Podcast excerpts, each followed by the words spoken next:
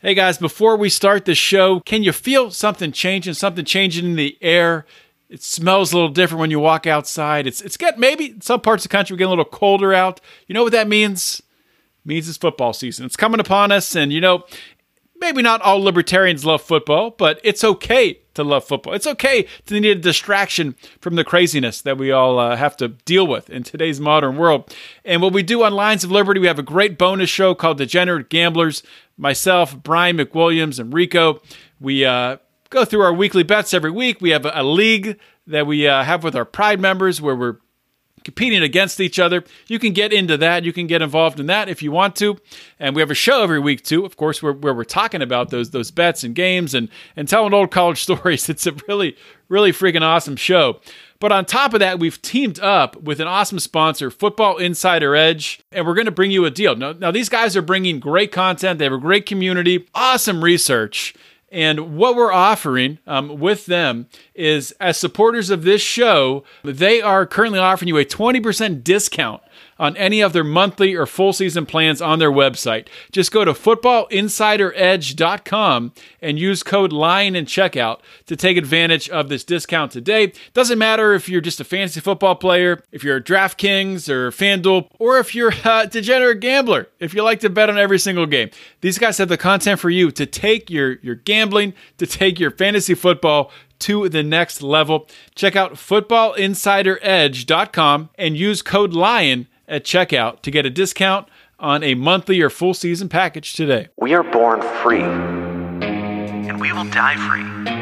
The time in between, though, that's complicated. In that time, governments, institutions, and our egos will limit our ability to find true freedom in this life. These are real stories of real people overcoming the odds, persevering in justice, and unlocking their potential. Welcome to Finding Freedom. Here's your host, John Oderman. All right, my guest today on Finding Freedom is Mike Wharton. Uh, Mike and I have been friends. Uh, we've been friends for a while, and uh, we've had some interesting conversations in the past that have not been recorded. And, uh, you know, with everything happening in Afghanistan recently and the, the pullout and how messy that was and the twenty years being at war, I wanted to bring someone on the show who had firsthand experience on the ground there, a firsthand account, and uh, and Mike fits that bill. Um, he uh, has served in the Air Force since February of twenty twelve. Um, he was let's see, he was in Afghanistan from February twenty fourteen until July twenty fourteen. Also uh, served in Ku- uh, Kuwait, Jordan, Uh, Qatar, and the U A E. Uh, when he was in Afghanistan, he spent most of his time at the Bagram uh, Air Force Base, hopped around um, over there as well to different places, uh, worked as a civil engineer and a volunteer medical worker on the base. He's currently a staff sergeant, and he's also trained as a crane operator, firefighter, and E M T. Mike, welcome to Finding Freedom. That's great to be on. Thanks for coming on the show. And let's, I mean, before we get into talking about Af- Afghanistan, that'll probably be, you know, a lot of the show and talking about the, the military in general, most likely. Um, let's, let's start with you. Um, I know that, you know, we have similar, uh, you know, ideological, philo- you know, philosophical backgrounds when it comes to politics and, and things of that nature. But, uh, where did you start growing up? You know, what kind of household did you grow up in politically? So I grew up in a pretty Republican household. Uh, my great-grandfather was actually a uh, important person in Republican politics. Uh, he, uh, back in the sixties, was a prominent party member in Michigan, uh, being an acquaintance to Governor George Romney, Mitt Romney's dad. Um, he was also, he had met uh, Vice President Nixon uh, before. He Um, went to the nineteen sixty-eight Republican convention, uh, got laughed off by people because he said Ronald Reagan was going to be president one day.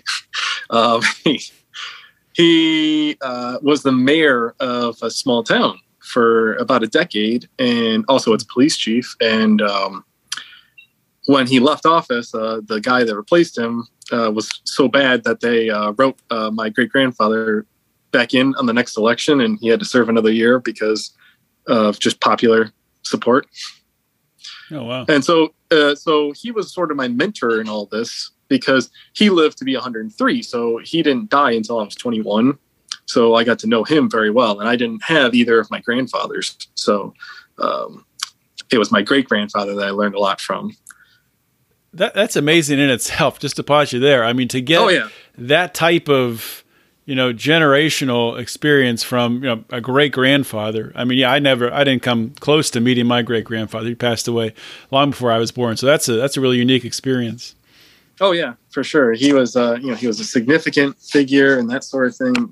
He was just a domineering guy, too. And he was like six three, broad shoulder. He, he was, he looked very much like Trump's body type. And hmm. uh, he was, he was a very domineering figure in society. Yeah. That's, that's pretty cool. So um, he, he was a, a Republican then. Um, so what, uh, what, what were some of your other influences? Because I know, I mean, and p- people maybe give you crap for it. I don't. Um, for kind of you, you supported Tulsi Gabbard in, in her run for uh, for president, right? So you're not locked in to, to one lane. So you can kind of talk about t- talk about your, your views around that. So I would say, like, uh, m- ultimately, my political viewpoints come from uh, sort of all over the place, but it's it's more or less outlying figures, and oftentimes, uh, like, in the oh eight elections, and even in like twenty eleven and early twenty twelve, I was still a proud supporter of Mitt Romney. You know, it was because you know he was because because George Romney is my favorite governor in history, and that's the kind of person I want to be when I run for Michigan governor uh, in the future. And that's a lot of the, because uh, he was definitely this ideal leader sort of um, in, in how he approached things. Mitt obviously doesn't meet that standard, but, you know, at the time, you know, I was younger and it was my first presidential election and I was very late to the Ron Paul train. And I didn't really, it was twenty eleven and twenty twelve. I was sort of adopting a lot of that into my viewpoints. And it, mm-hmm. by the time, by the time I sort of converted to the, the Ron Paul thinking strategy, it was a little late, but I mean, I, it's, it's still, it, Ron Paul has played a huge role in transforming me from being, you know, a kid growing up during the War on Terror and kind of being a, a you know, Bush supporting neocon to being more influenced with the ideals of liberty. And so I look at, I look at that, uh, you know, Ron Paul has been a huge transformation in me. I was living in Missouri when I uh, luckily met um, with Austin Peterson and I became friends with him. And I, I was on his presidential campaign in twenty sixteen. And so, and it was just uh, amazing to see, you know, this out of nowhere um, campaign get launched in late twenty fifteen and then grow to a six figure campaign that got uh, national media attention in what, you know, what should just been fizzled out easily. Yeah, it's it's interesting you bring that up. I was thinking about that recently, how Austin Peterson really did pretty much come out of nowhere. Like, I remember his early videos when it would just be him, like, just sitting at his laptop, just, you know, just talking stream mm-hmm. of consciousness. And, uh, yeah, to be able to launch basically his entire political career from that. Pretty incredible, and, and he, really. Yeah, he was definitely the, the early adopters of live streaming, you know, when it came to mm-hmm. campaigning. And, you know, before him, I didn't know of anybody, maybe like Cory Booker, maybe because he, he was kind of on top of, you know, tech trends and stuff. But I, I didn't see any politicians really taking hold of that. And then mm-hmm. after twenty sixteen, you just see like everyone doing it now. And um, even Elizabeth Warren. And, oh, God, uh, the, the, the drinking. Good to go get me a beer. Yeah. Communicating with someone with a Darth Vader picture. um. I, anyway, like uh, you know, that campaign really opened me up, and, and it made great connecting friendships with a lot of people who are probably going to be listening to this. Um, uh, aside from that, though, uh, during the uh, twenty twenty time frame, um, I, I was very supportive of uh, several of the Democratic figures. I mean, honestly, I don't know anyone who didn't support a single Democrat just because there were so many. There were twenty-nine of them. I mean, like, even the most hardcore Republican would be like, oh, yeah, I like Tulsi. so, uh, yeah, I mean, not even, no, I know what you mean. Like, because we went through the brutal exercise of I think we watched almost every single one and, you know, did a reaction show to them, which was crazy. But yeah, along, you know, along the lines of doing it, there was, you know, different, different characters who would kind of rise to the top, like uh, Marianne Williamson, who was like, I well, love her. she's, she's kind of insane, but she's saying some things that, you know, point out how absurd, you know, this, the Democrat Party is. But oh, since yeah. then she's, yeah, she's kind of even lost her way more than that. But she has definitely fallen off, and like the last few weeks, it's been hard to, to watch. You know what? Uh, and before before we get on to everything with Afghanistan, I, I do have mm-hmm. to make the note of a lot of the left-leaning people, and I also have to even say, like, to me, I, I feel like I've ascended a lot in political thought, and I don't even I don't even like saying left and right anymore because I don't believe in those concepts. But for for the perceived leftist, you know, viewpoints, there were so many people good on that side uh, that had like good perspectives. And then like this Afghan withdrawal happened, and these people became Biden shills like overnight. Uh, the biggest ones I know of was mm-hmm. um, Crystal and Sagar. And I'm like, you, you guys were the chosen ones. It's like, and they immediately just started simping for Biden, and it was horrible. Yeah. Well, um, didn't even, uh, didn't even Tulsi come out and support Biden? Did she end up endorsing him? No. Uh, I think a lot of people misconstrue that. When you actually go back and you and you watch what she said, so what ended up happening was she was going to support Bernie. Bernie told her no. And Tulsi was like, okay, I know the writing on the wall. Just go vote for Biden, people. Like, she never explicitly said, I support Joe Biden. She never said, I endorse Joe Biden. She just said, just go support the nominee. Like, that was it. And and yeah. honestly, you know, if you're a Democrat, you're you're kind of stuck in that position because, mind you, she's a sitting Democratic politician. You kind of have no choice in that matter unless you do what like Justin Amash did and abandon the party. Mm-hmm. Yeah, which maybe she should have done because I mean, she should have. Yeah, because the Democrats. I mean, she's not. She has no future in that party. I mean, it's not what she talks about is not aligned at all with. Uh, with the party. But I, anyway, we, we could, we could talk about that type of stuff the whole show, but um, let, let's get into your military background. So why did you join the Air Force? What, you know, what motivated you, inspired you, persuaded you to, uh, to go that route? Well, if you really want to know the truth, it is because of the upcoming anniversary on Saturday. Um, okay. I was nine years old when nine eleven happened. I was in elementary school. It was fifth grade gym class.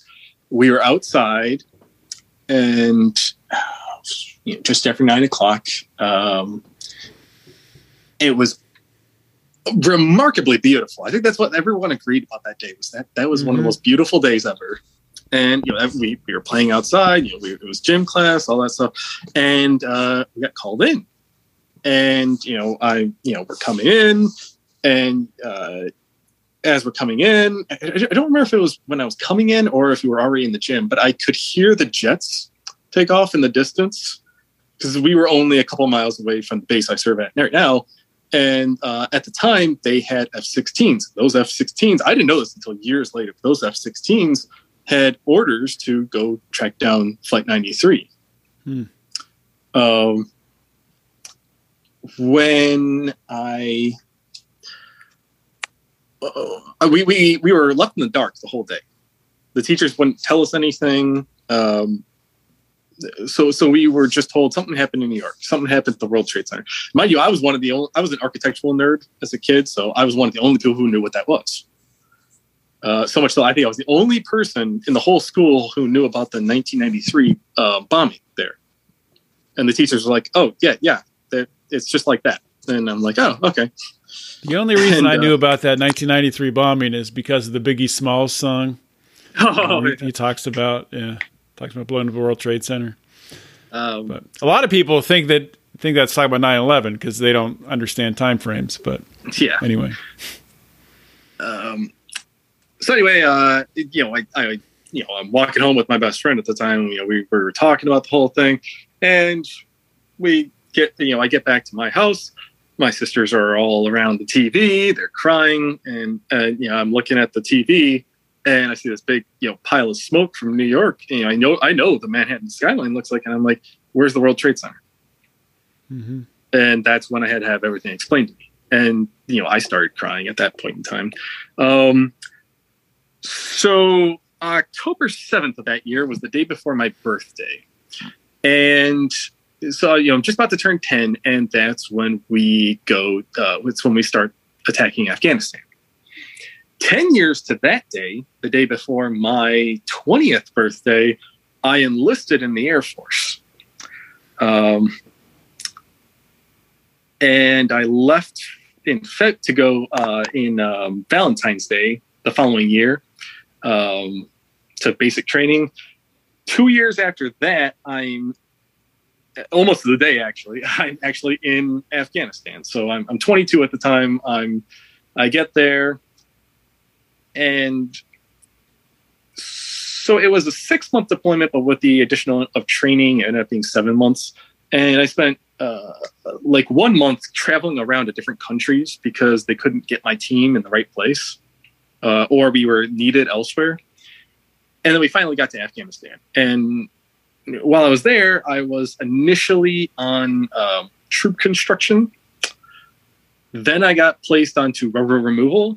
What, what does then, that mean? What does that mean? Troop construction. Oh, so I'm sorry. I, I should explain things. So I'm a civil engineer. Yeah, in the mm-hmm. sorry. Um, and while I was over there, I was a part of the Expeditionary Civil Engineering Squadron, and within that, I was part of a thing called E P B S, which was the Prime Beef Squadron. This uh, everything was based out of Qatar, but we would then go to Bagram, and Bagram was the central point for Afghanistan, which then you would be put out to other bases. It's a complex thing in CENTCOM.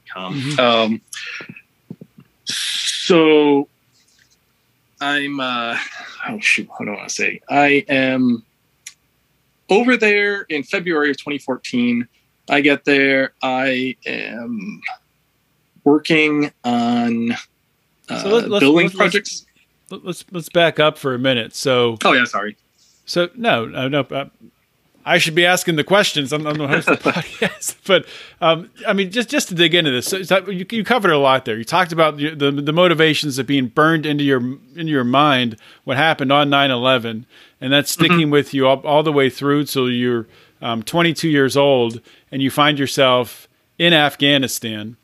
Um, I'm just curious. So so when when you were there, twenty-two years old, um, did you still have like, like in your mind at that point in time, the reason you're there is because, um, you know, you were, you know, r- righting the wrongs of the past, trying to, um, really get I don't, retribution isn't the right word, but, uh, no, I mean, I, I never enlisted for the American retribution aspects. Mm-hmm. Um, my original intention for enlisting in the military was to better myself physically, mentally, and emotionally. I was the kid that was picked on in school every day. I was, you know, very weak.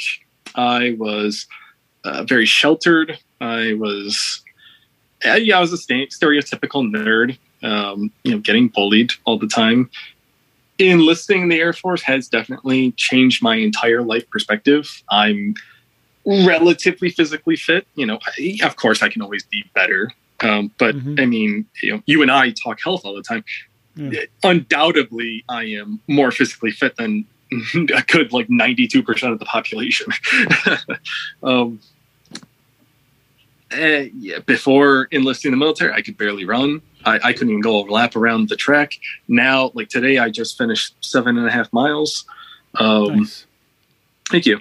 Uh, and, and a lot of the stuff I started in the military, and then, you know, being in the military got me re into uh, reading books. It got me into audiobooks. It got me into studying different aspects of life. You know, if I, if I had gone a typical college route after high school, I would have been, you know, stuck in probably a profession I didn't like. You know, I, you know, sure, I may have like a bachelor's degree, but I'd be like upset. I don't have a bachelor's degree right now, but I have a wide variety of skill sets, knowledge, training. I, there's almost nobody who has the skill sets I have in my combination. Mm-hmm. Um, and I kind of broke through like a lot of stereotypes. Like, I yes, I may be a nerd still. You know, you can tell by what's behind me. um, but uh, I... Um, like my career field is pavements and heavy equipment operations. I'm a construction worker. You know, I'm I work with the country boys, you know, with their pickup trucks and their dip that they chew and uh, their constant drinking and stuff. And here's me. I've never drank in my life. I've never smoked. I've never done drugs. I yet I'm best friend or I'm good friends with all these people, and I work consistently with them, and I know how to build a road. I know how to maintain roadways. I know how to operate equipment. And it's kind of like that amazing part in the military is you can break down these types of barriers and stereotypes and separations mm-hmm. and such. And and I know a lot of libertarians, they don't like the idea of the military, but there are a lot of aspects within the military that I think turn people into libertarians. Look at how many veterans have become prominent libertarians. All right, guys, I want to take a quick break in the show today to tell you about a great new sponsor that we have, iTrust Capital. If you're someone who maybe has a, you know, an old four oh one k that you moved into an I R A somewhere, when you left a job, you just have the money sitting there. What do you do with it? Try to invest in stocks, whatever other bull crap out there. What if you could invest that money in crypto? Invested in physical gold and silver. Well, you can do that with iTrust Capital. But with iTrust Capital, you have the tax benefits of an I R A while trading in crypto assets. And on top of that, like I said, you can also have access to buying physical gold and silver into your account. It's it's amazing. If you sign up using promo code LIONS at iTrust Capital, you'll get the first month free. Now, iTrust Capital is safe and secure. Uh, they are backed by Coinbase Custody and Curve uh, to secure clients' digital assets. And they have three hundred twenty million dollars of insurance to make sure your funds are safe and secure. On top of that, they are trusted. They have thirteen hundred reviews on Trustpilot, and they are one hundred percent transparent in their fees, which, you know, I can't really say that about all other I R A providers. Now, whether you're holding your assets long-term or you want to buy and sell with the market, iTrust Capital's I R A gives your account or provides the account the lowest transaction fees for buying Bitcoin or, or other digital currencies. As an iTrust client, you'll be able to log into your account, make trades twenty-four seven, trades execute in real time, and settle in seconds. Um, they offer more cryptocurrencies than any other crypto I R A provider out there, and they're adding more all the time. Go to i trust capital dot com, use promo code LIONS for your first month free. Yeah, well, well how much of that? I don't, but I, I do agree with you. I mean, it's I mean, it's indisputable. You look at, you know, there's so many people who have gotten their lives right in the military, needing that, you know, needing that discipline, needing that focus. Um, but but on top of that, how much of, you know, people joining the military becoming libertarians is when you're in there, and you maybe you can talk about this in Afghanistan, what you see while you're over there, what you see, I mean, you see the reality of, of the way things are. So um, your experience in Afghanistan, did that did that change your views of, you know, foreign intervention in other countries, things like that? So Afghanistan has always been a crux for me ever since I got back seven years ago. Um, and the last, what's it been, three and a half weeks now? Um, since the fall of Kabul, essentially. Mm-hmm. Um, since that point in time, uh, the past week I've gotten better. But before then, I was going through a very deep bout of depression. Um, you know, I was crying myself to sleep um, a few days. I was getting just it, it, deeply emotional seeing the scenes, um, especially when the thirteen troops died. I think I just about lost it then um, because I, a part of me had sort of like this survivor's guilt sort of thing. Feeling like I should have been over there to help them, to protect them. Um, I think I think it's just in that mentality now because because I'm a firefighter and uh, in you know, I have the medical training now, and I, I just feel like it's my duty now. It's my duty to be a hero in some regards, and I I feel like I'm like I failed the people of Afghanistan. I failed our troops. I failed everything because I wasn't there to help. But I also know the futility of that statement. I also know this was always a disaster. This was always a house of cards that was going to come down. And I just finished um, a book. Um, oh gosh, I forgot the guy's name. uh, but he, it's, it's called The Afghanistan Papers. It came out last week. Um, I had made a post about it. I don't know if you'd seen it. Um, I recommend everybody who's listening to this, please buy this book or get the audiobook, which I did. Um, it is the best account of the war, and it showcases that the whole thing was always a disaster, even before I was there. It, it was like a disaster from day one. So it's called The Afghanistan Papers? Yes. Um, it's by uh, Craig Whitlock. Does that sound yes, right? Yes, Craig Whitlock. Okay. Yes. Thank you. Um, it just came out. Uh, he was actually on Bill Maher a couple weeks ago. The whole book, like, it details the account of the last uh, twenty years. And um, oh, sorry, sorry, I said something. Uh, So it details the account for the whole uh, last twenty years of uh, the war, and uh, and how we just w- wasted all this spending and wasted all these lives for nothing. It, it was always going to be a failure. Uh, he has a great analogy about how the amount of money we were spending in Afghanistan was similar to when you're filling up like a generator and you're uh, using a funnel and you're overfilling the funnel, and all the all the gasoline spills out. Mm-hmm. That's basically what we were doing with money in Afghanistan. We were putting so much into Afghanistan that eventually it uh, it was it was detrimental to be spending that kind of money. The people didn't know what to do with it. The, the warlords were just kind of pocketing it all. The um, the Afghan there's police this, forces. There's this one video that I, it could be old, it could be new, and, and who knows? Maybe it's not even from Afghanistan, but it seemed like it was.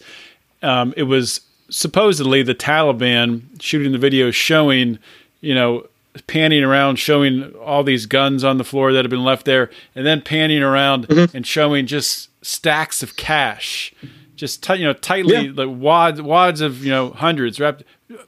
Millions of dollars stacked up, if it's real, which I assume it is. Um, it probably just, is. I mean, I mean yeah. the, the the amount of money that's in Afghanistan, there, there's got to be at least, at a minimum, hundreds of millions of dollars in cash just lying around in some places. Because uh, you, you got to think, we spent between one and two trillion dollars there, you know, uh, by all estimates. I mean, I I even said something before. You know, it's, it's imagine imagine if you had spent just three hundred million dollars once in Detroit to fix infrastructure. Now imagine spending that kind of money every single day for almost twenty years. Uh, it, it really is disappointing knowing that you could, and, and I'm not for big government infrastructure projects. I'm not saying the government should be spending this money, but I am saying that money definitely would have been more beneficial spent here at home than it ever would have been spent over there. Without a doubt. Yeah. I think anybody with a, you know, It, it's just it's just rational. I mean, mm-hmm. uh, and it's, I think Ron Paul would say that all the time. Like, not not coming out in favor of infrastructure projects, but I mean, wouldn't you rather, if you're going to spend money in, in a foreign country to blow things up and then rebuild it, wouldn't you rather just not blow it up, not have to rebuild it, and just have the money here? Ideally, oh, yeah. not ideally not tax it at all, so the people can just spend it.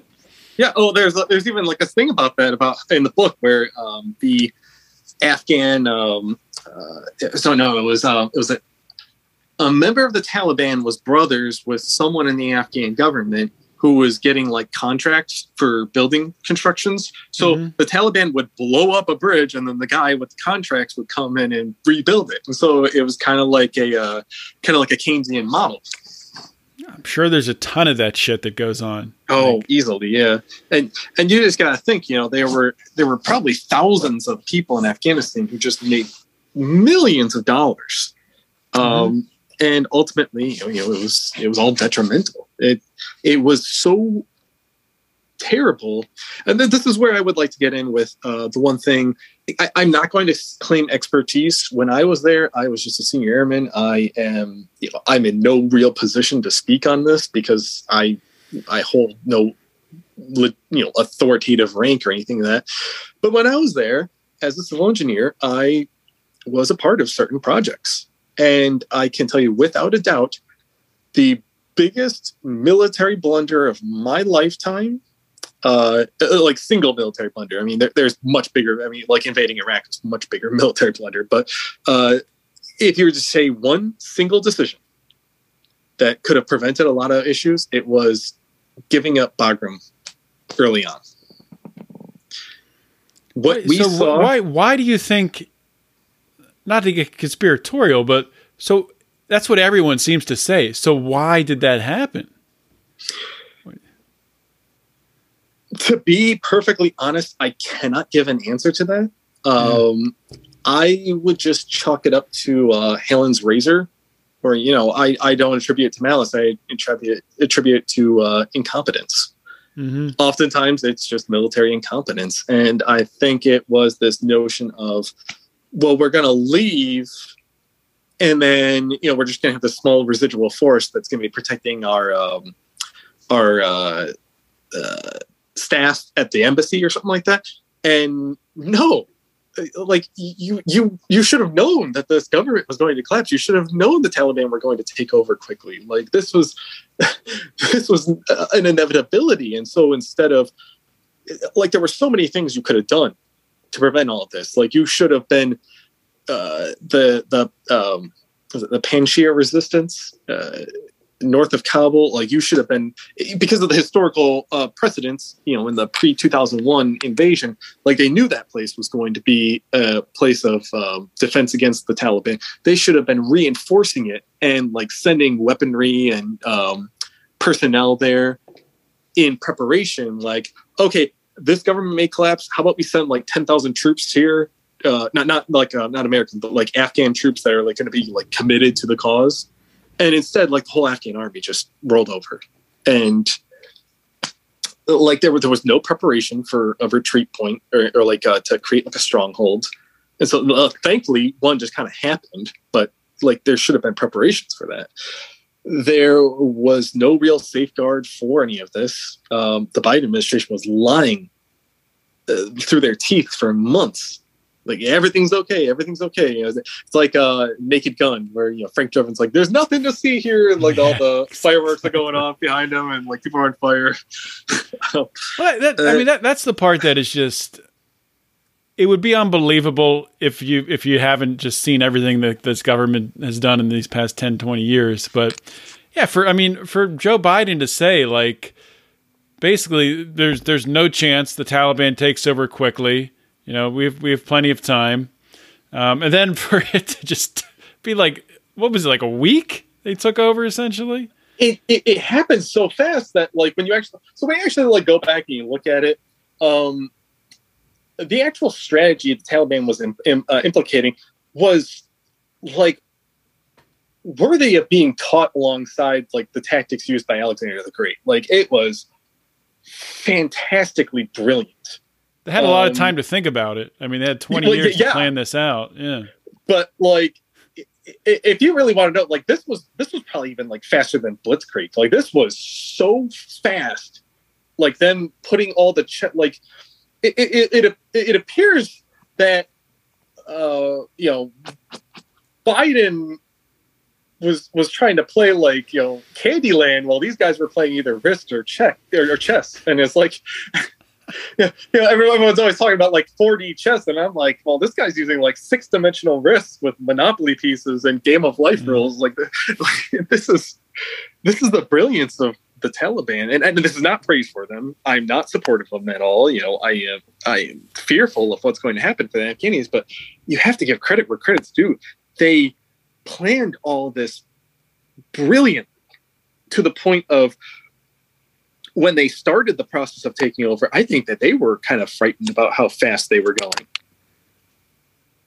because the whole, the whole government just sort of fell so fast that people didn't even realize it was it was almost like there was no government at all. Yeah, it's it's amazing to me. I didn't realize how many Americans were, were over there in in living in Afghanistan or on trips. There was like a a school trip from California that, yeah. that was in Afghanistan. What the heck are people thinking? Like, well, I will say this: Afghanistan's absolutely beautiful. I had said when I was over there, you know, if it weren't for the political turmoil, this is a place where people would go, definitely go for vacations. Like, this is where like people would go for spring break if they had the chance. It's yeah. it's stunningly beautiful there. Well, I, um, I'd still rather go to Afghanistan right now than to Australia. Oh gosh, I don't even started on that. I don't know what's going on down there. I mean, that's kind of a joke, but really not really a joke. Um, probably, really? yeah, probably would rather go to Afghanistan than Australia. I would but agree. Let's, uh, yeah. So let, let's dig more into like your experience in Afghanistan, and especially like I, I don't know, did you have any interactions with the Afghani people when, when you were there? I did. I did have lots of interactions with the Afghanis. Um, Some of it was when I was doing my job. So so my job is, as I said, pavements and equipment operator. So I am a construction worker, but I am well-versed in all the uh, areas of Air Force civil engineering. And so I would be helping out with a multitude of different other fields, that being like plumbing, structures, uh, electricians, power production, that sort of thing. Um, when I was over there, uh, my first job was... Uh, so we would do like a bunch of minor jobs too, transporting uh, equipment and supplies, um, you know, just operating equipment and certain uh, things, helping build certain things. My first major project, though, was the construction of what's called an E A P S yard. And this was just a um, like a part of the flight line. And it was just a lot of concrete to pour. And, you know, it, it took several pours. It was like mm-hmm. four or five. And, you know, it, was, it would get hot, it would get dirty, you know. Um, it, it, it was hard work, but it it was paid off. Although I did learn later on that a mortar hit that, and I was like, oh, you got to be kidding me. um, afterwards, uh, the next project was um, tore down the flight line fence that was there in order to uh, build a new flight line fence. While also we had a uh, project of We had a empty spot of land uh, that was like really murky, like muddy, pretty crappy. Our job was to transform that into a helicopter landing zone. Now, with these two projects, I did not see them through the entirety mm-hmm. of completion. I was sort of going back and forth onto those jobs because in April of that year, I uh, got put onto a thing called the river removal team. So I flew off to a place called Jalalabad, which is where the uh, Zero Dark Thirty raid happened. Um, yeah, the, the mission to kill Bin Laden. That was where the mm. base was. Uh, was uh, there was a very beautiful base. Anyone who's ever been there will tell you it's absolutely beautiful there. When I was there, um, started doing rover removal. What we would do is there was uh, six of us on the team. We would uh, uh, get the runway shut down. And uh, we spray down a chemical in like these little sections. Uh, we and for like hours, we would uh, utilize pieces of equipment to um, scrub this stuff in. And um, then we would uh, put down water and spray like foam and everything like that. And it would uh, essentially remove the rubber from this runway. And this not only was good for appearance, but it was to prevent the rubber buildup that would cause, you know, issues for landing air, landing and taking off aircraft. Uh, so we did that there. Then we went to a place called Shindand, which was uh, near the Iranian border. The, we were there for about three weeks because our flight kept on getting delayed. Uh, then afterwards, we flew back to Bagram. Once I got to Bagram, like I was there for a day because I had to go deliver a package. And so I went to a place called Mazar-i-Sharif. And actually, you know what? I have uh, it on my shirt right here. So, well, let's see. There you go. Map of Afghanistan. If you're not watching the video, uh, so, Michael has a map of Afghanistan he's showing on his shirt. So here's Kabul. Bagram's right north of it. Jalalabad's here. Uh, um, Shindand is near a town called Herat. And uh, here's Mazar-i-Sharif. So uh, yeah, I was there for. So, a so r- roughly, if you had to compare Afghanistan to the, like the size of a region in the United States, do you know like rough like a rough comparison? Just for I mean, I, I probably can look it up, but I mean, I would say it's kind of like the size of maybe like a couple Western states, maybe. I, I okay. can't say for certain, um, just because it, it's very irregular in shape. Um, maybe it's just like a, a very big Colorado, maybe. Um, mm-hmm. uh, let's see. So Colorado with some other, other pieces of states yeah. scattered around it. Yeah, no, I get you. I get you. Probably, yeah. Um, so...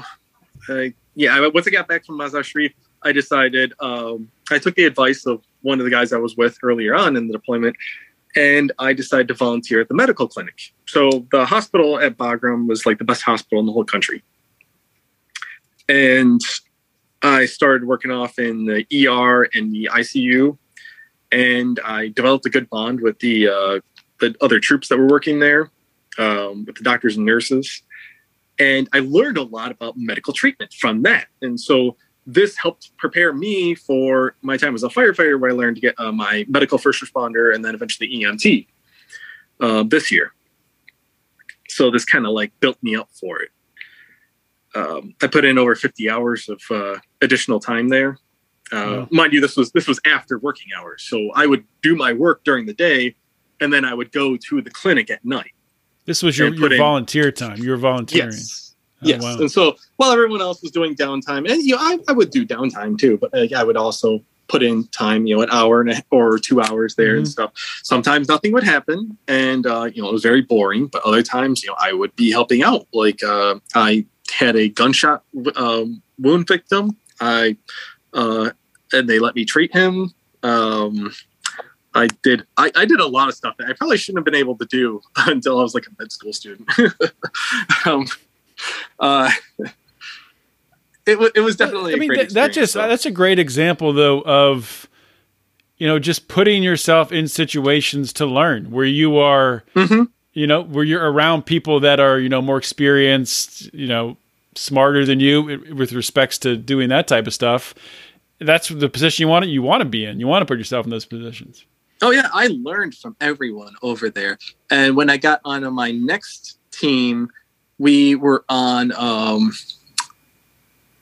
oh, gosh, I can't forget what that team was called. Um, well, we were building um, these shelters for, they never said it, they never specified which one, but it was for a three-letter organization. Um, take your pick. Uh, doesn't um, matter. Yeah. yeah. So we were building these like shelters and stuff. So I got to be like up on a, a J L G lift and you know, wearing a hard hat and harness and, you know, basically be like fifty feet up in the air uh, constructing stuff. And yeah, they let me do a, a ton of stuff. Um, I, I even, uh, when I was back at Bagram, I, we, we shut down the runway there and we were the ones working on it. And so there's not many people that can say, oh, I shut down one of the busiest runways in the world to clean it. Mm-hmm. Uh, so that, that was that was part of my job there. So the reason why I am so frustrated with all of it is going back to one of the projects I had, which was the helicopter landing zone. That was completed when I was there.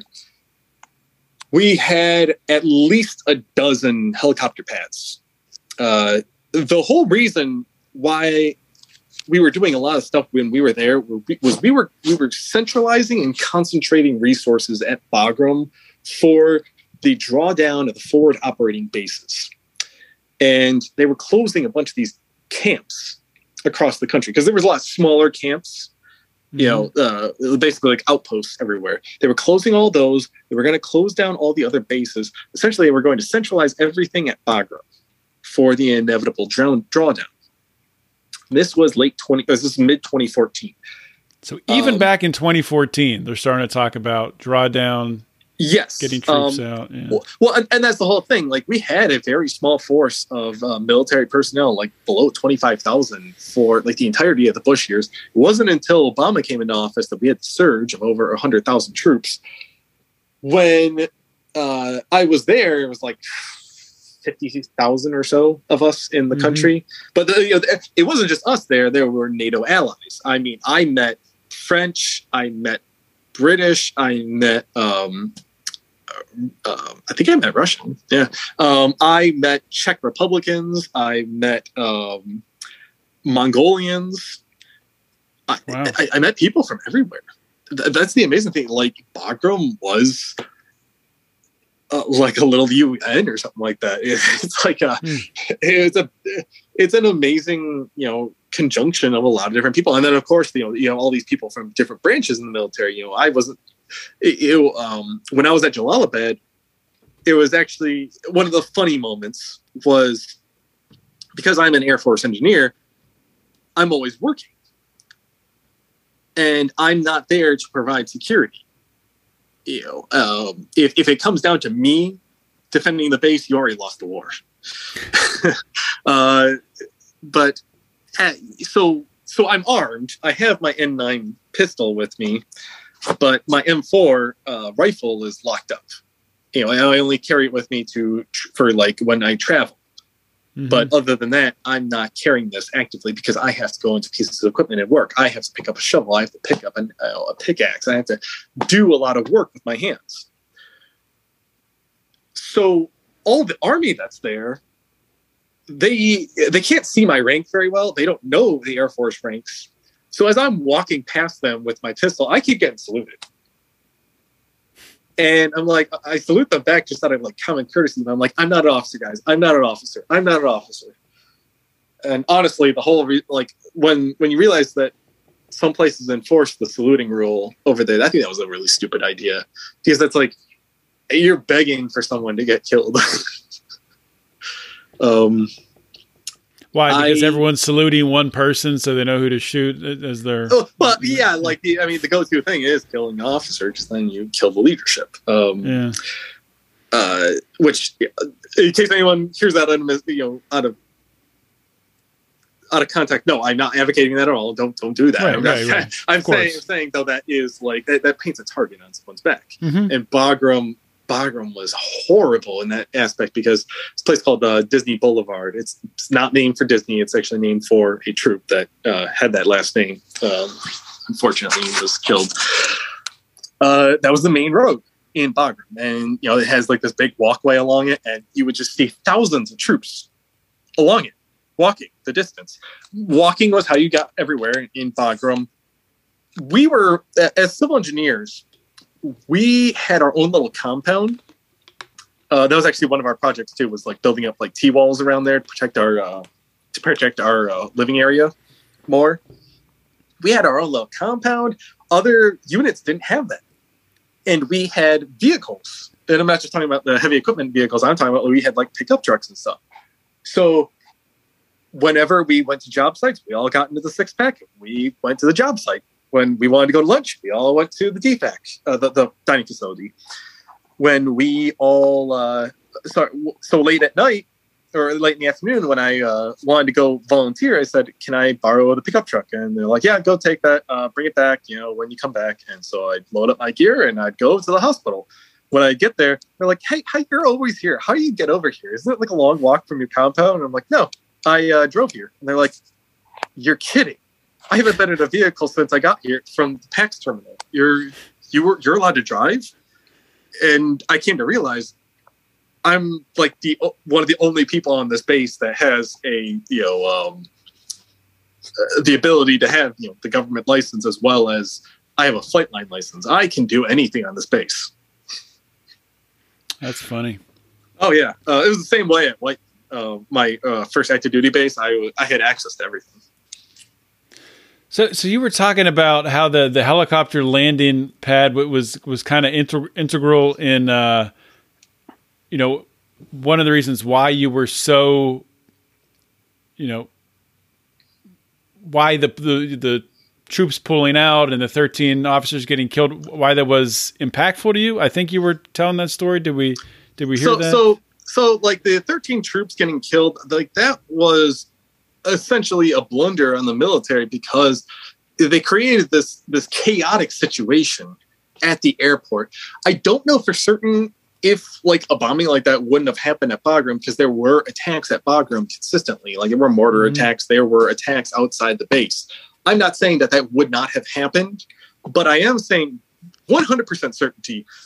The chaos you saw of, excuse me, um, of the Afghanis flooding the airport along the tarmac, along the runway, clinging onto the airplane, never would have happened at Bagram. There's zero chance to get onto that? Bagram. To get onto Bagram, Bagram is a fortress. It had T-wall protection around about ninety-eight percent of the uh, border area. The only places that didn't have that were like a, a very strong, uh, tall fence that sort of like looked out in the area where all you saw were like um, shepherds with like sheep and stuff in like a field area. So you had these like twenty foot tall walls around mm-hmm. the whole base. Uh, and then there was the perimeter road. Then after that, there was fencing along there. So it's like an inner fence. Then there's like everything that's in the base. Then uh, when you get to the flight line, there's another fence because we had just put that fence up and it was ahead of been about ten feet. I, I don't know the specifics exactly. It's been so long. Um, but I, I, I helped install that fence. It's barbed wire fence. You're, you're not getting thousands of people over that. And then you finally had this wide expanse of airfield. If you, even if you got a few people on there, they would not have been able to flood aircraft like that. It, it would have been impossible, especially since Bagram's not surrounded by a massive city. It's got a small village outside it.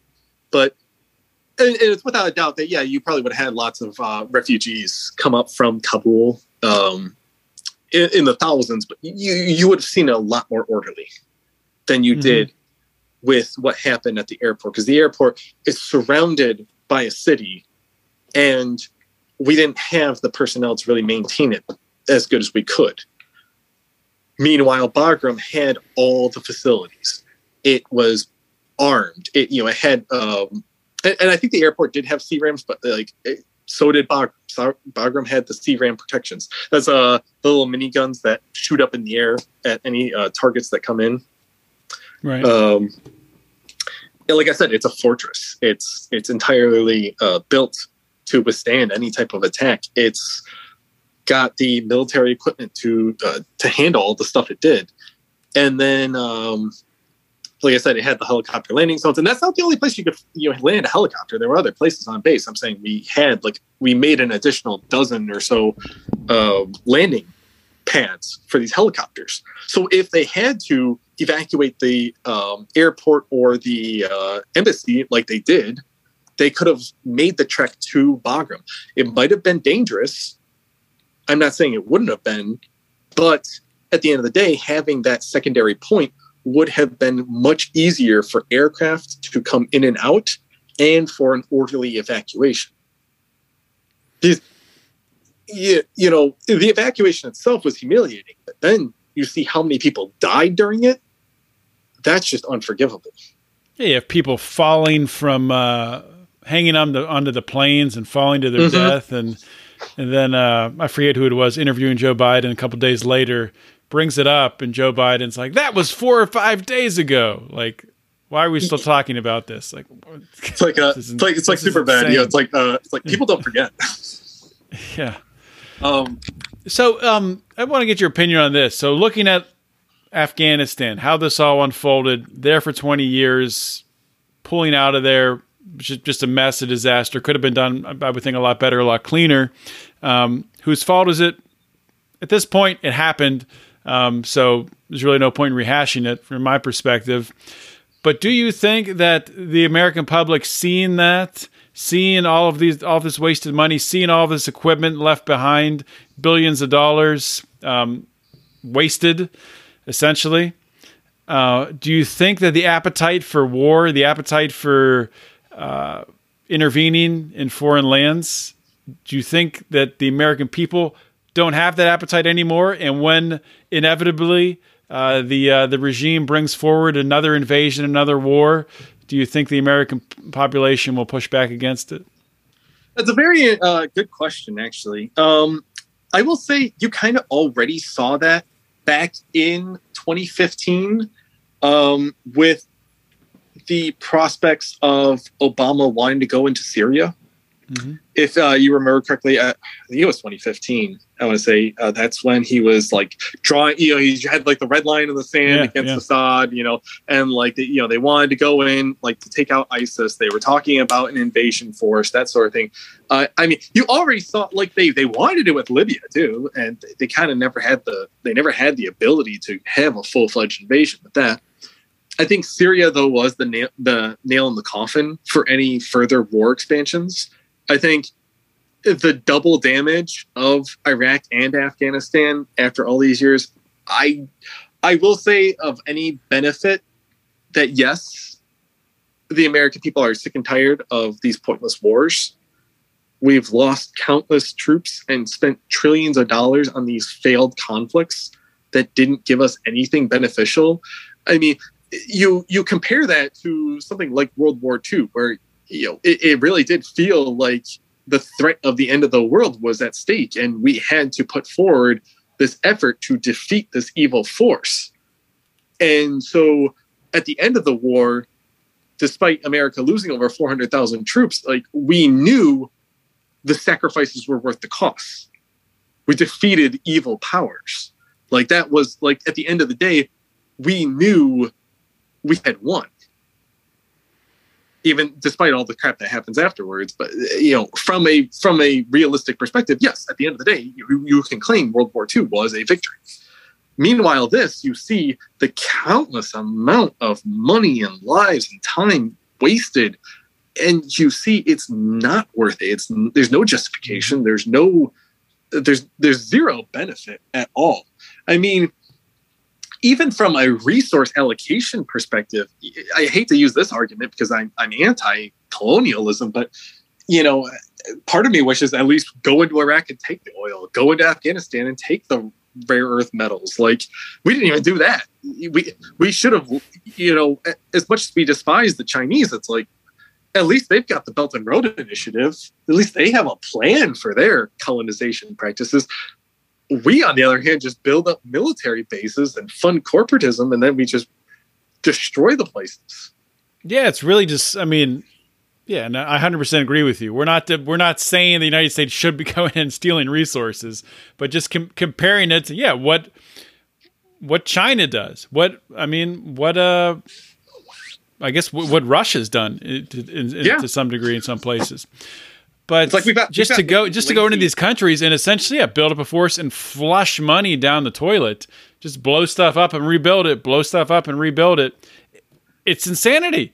It's complete it's lazy, insanity. It's lazy colonialism, is what it is. I, I don't know what it, it's. What it's the broken window fallacy. Mm-hmm. That's all. It, it's it's just blown up to uh, to the largest degree. But it literally blown up. Yeah, that's not, not the best uh, comparison, I guess.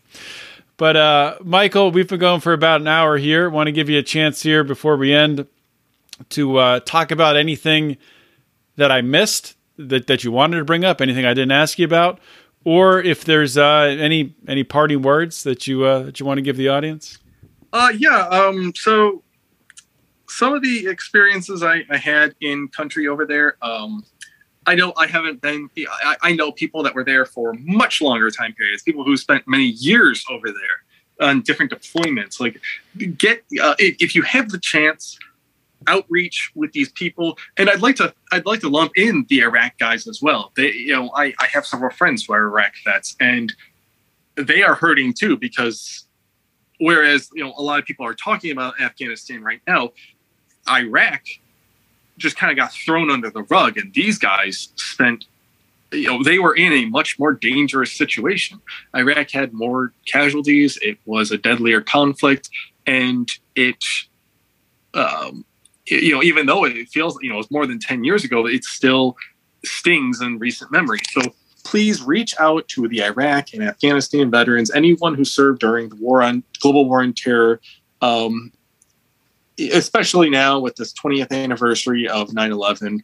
Um, I know libertarians are against certain things like the military industrial complex with, um, you know, the bloatedness of the Department of Defense, the federal government, uh, aggressive policing, that sort of thing. But do know that there are a lot of civil servants, public servants out there who do give it their all. They're not greedy people suckling at the taxpayer tit. No, they are serving the public trust. You know, they are doing the right thing in many regards. So please, you know, talk to people who are military veterans, uh, serving members, whether they be active guard or reserve, um, even like D O D employees, firefighters, um, E M S personnel, people who work in public hospitals, everybody is dealing with a hard time right now because public servant service is seen as only glorified amongst the political class. And the reality of the situation is that the vast majority of public servants are not elected people, but rather doing the day-to-day work that keeps society functioning. And it is these people who should be, I, I'm not saying glorify them. I'm not saying, you know, give attaboys every single time, you know, they breathe, but mm-hmm. definitely take note that they don't get their credit when credit is due. And I feel like that is part of a problem. And I, and I definitely think that as libertarians or liberty-minded individuals, that's people we need to start incorporating, because at the end of the day, and anybody listening to this who disagrees with this, I don't care. Anarcho-capitalism is never going to happen. You're never going to get rid of the government. You know, just take a look at this pandemic. The government's never going away. I one hundred percent agree. Find ways to incorporate more communitarian aspects so that people aren't swayed by things like socialism or communism or big government overreach, but rather how you get people more intricately involved in their communities so they don't need an overreaching government apparatus. It doesn't help us when you say get rid of the government and then people start asking the questions, well, what about firefighters? What about E M S? What about healthcare? You know, you're, you you can't make the privatization argument for everything instantaneously because you're always going to have pushback. So understand there is going to be a need for public service, and we can make libertarian arguments for it. Dude, I could not agree with you more. And I mean, that's been something that has been front of mind for me. And we've been talking about that with, with the, uh, you know, with Mark and Brian as well. And I mean, it's, of course, if you're in libertarian circles on Twitter, you're hearing about this. I mean, libertarians have been selling this, uh, not to go way off topic, and now you can respond to this too and chime in before we end, but liber- libertarians have been selling this, uh, you know, we'll just leave you alone and you can live your life. For, for decades, and almost nobody's buying it because they don't want it. People want community. People want to be a part of something bigger than them, themselves. Um, that doesn't mean that we need to start endorsing big government and start endorsing coercion, but it means we need to find ways to lift others up through community, through voluntary means. Um, that, that's all we need to start doing, and we need to start building things on our own and stop... Uh, I mean, not not that political activism is, is worthless. I think there's a time and a place for it, but it's. I think you're gonna get a lot more bang for your buck, a lot more bang for your uh, your labor and your resources in uh, building something in your local community. And like you're doing, you're out there vo- volunteering, and uh, you know pe- people are seeing you do that. And like when people see you do that and see you put your hand in the pile, you gain a certain amount of respect. Oh yeah, um, I in my community, I'm I'm now one of the most trusted people in the community. I'm only twenty-nine, and I, you know, if it weren't for my boss, who was the uh, chief of police and public safety director, uh, wanting the job, I there was a possibility I was about to become my township supervisor, township of fifty thousand mm-hmm. people. Like the people trust me, so I had an opportunity to get that, and unfortunately, I didn't. But maybe I was fortunate because I don't like the politics here.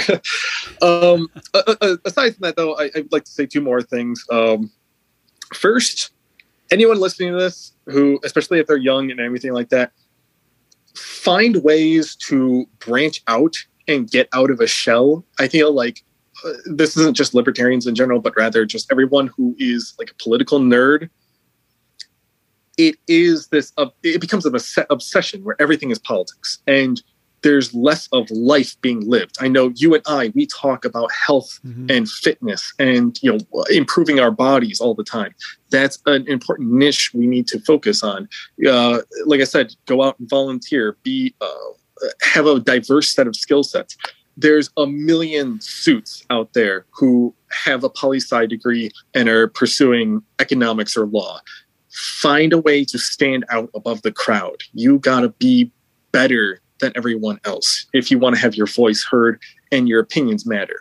The other thing is, if you want um, some good things on, on my viewpoint um, of certain things, there is a science fiction author who I agree with on so many principles, and I think uh, it has so many great viewpoints if people want to um, find out uh, that he's very libertarian leaning. Uh, his name's Daniel Suarez. He makes what are called techno thrillers. And these are things that revolve around um, challenging the authoritarian aspects of things like the internet, um, technology, uh, um, hmm. space privatization, um, genetic engineering. Uh, some of his books take place in like the near future. Other time, other ones like are decades in the future. I highly recommend anyone listening to this to um, check out his books. They will give you insights onto things like uh, my combatants of uh, what I call neo-feudalism.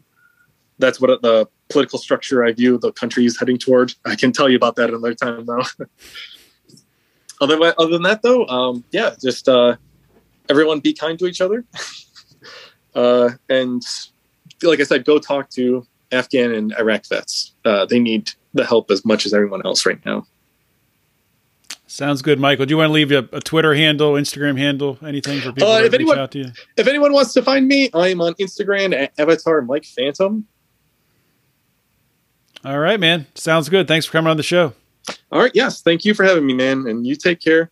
Stay safe.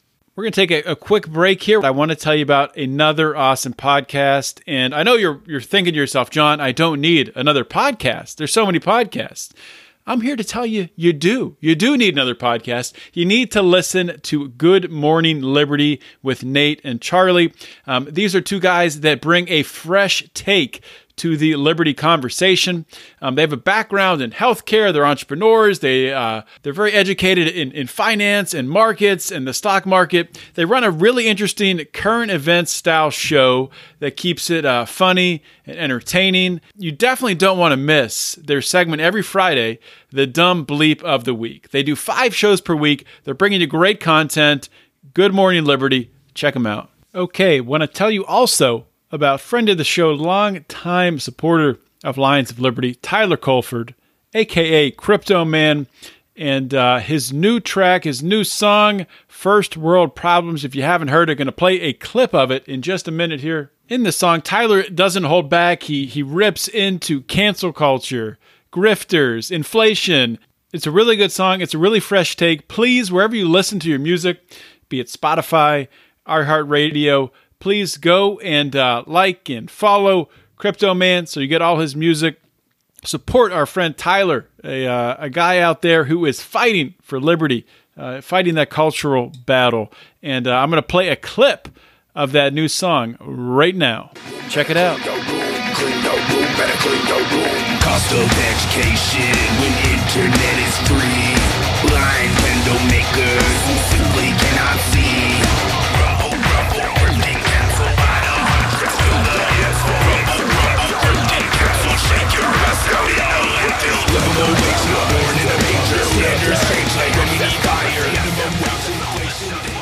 Hope you guys enjoyed today's episode of Finding Freedom here on the Lions of Liberty podcast. Of course, if you're new, maybe you don't know, but this is one of three shows on the Lions of Liberty podcast. We kick things off every Monday with the show hosted by Mark Claire, our uh, flagship program, longest-running program.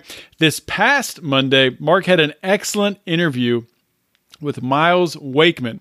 If you haven't heard that, go back, check it out, How to Live Life Unconstrained with Miles Wakeman. A great interview, one of Mark's best, in my opinion, if you missed it. Go back, it was Labor Day, you were probably drunk. Go back and listen. Then on Wednesday, of course, Electric Liberty Land with Brian McWilliams. Brian has been bringing the heat lately. Um, maybe a little controversial show this past Wednesday. If you missed it, go back, check it out. And if you are missing these shows, maybe you should be subscribing. Yes, you should be subscribing. Um, wherever you're listening to this podcast, go up, click the follow, subscribe button, whatever it is on the podcasting app that you're listening on. And think about supporting us. I mean, if you're not a member of our Lions of Liberty Pride, you can do that by going to patreon.com slash Lions of Liberty. As I talked about at the top of the show, we have our uh, bonus show starting up, Degenerate Gamblers. You can access that. We have a show called Conspiracy Corner, um, where the guys dig into different conspiracies, always entertaining. You get uh, access to shows early. You get to watch uh, the video feed live of certain interviews. Lots of great content, merchandise, access to the show. You can influence the show, all kinds of different things. And, of course, the Lions of Liberty store. Pride members get a discount. But you can go buy stuff even without being a member of the Pride. You just pay the uh, the regular retail price, and you can find that stuff by going to lions of liberty dot store. Check out our maybe greatest design and newest design, the Hands Up, Don't Nuke t-shirt. I love it. Uh, go check it out. Got a little redneck-looking guy on there with the bombs pointed at him with the big print, Hands Up, Don't Nuke. An awesome shirt to uh, get yourself some attention and start some conversations. So check that out, lions of liberty dot store. Thank you guys so much for listening. Thank you for the support. And always remember to keep your head up and the fires of liberty burning.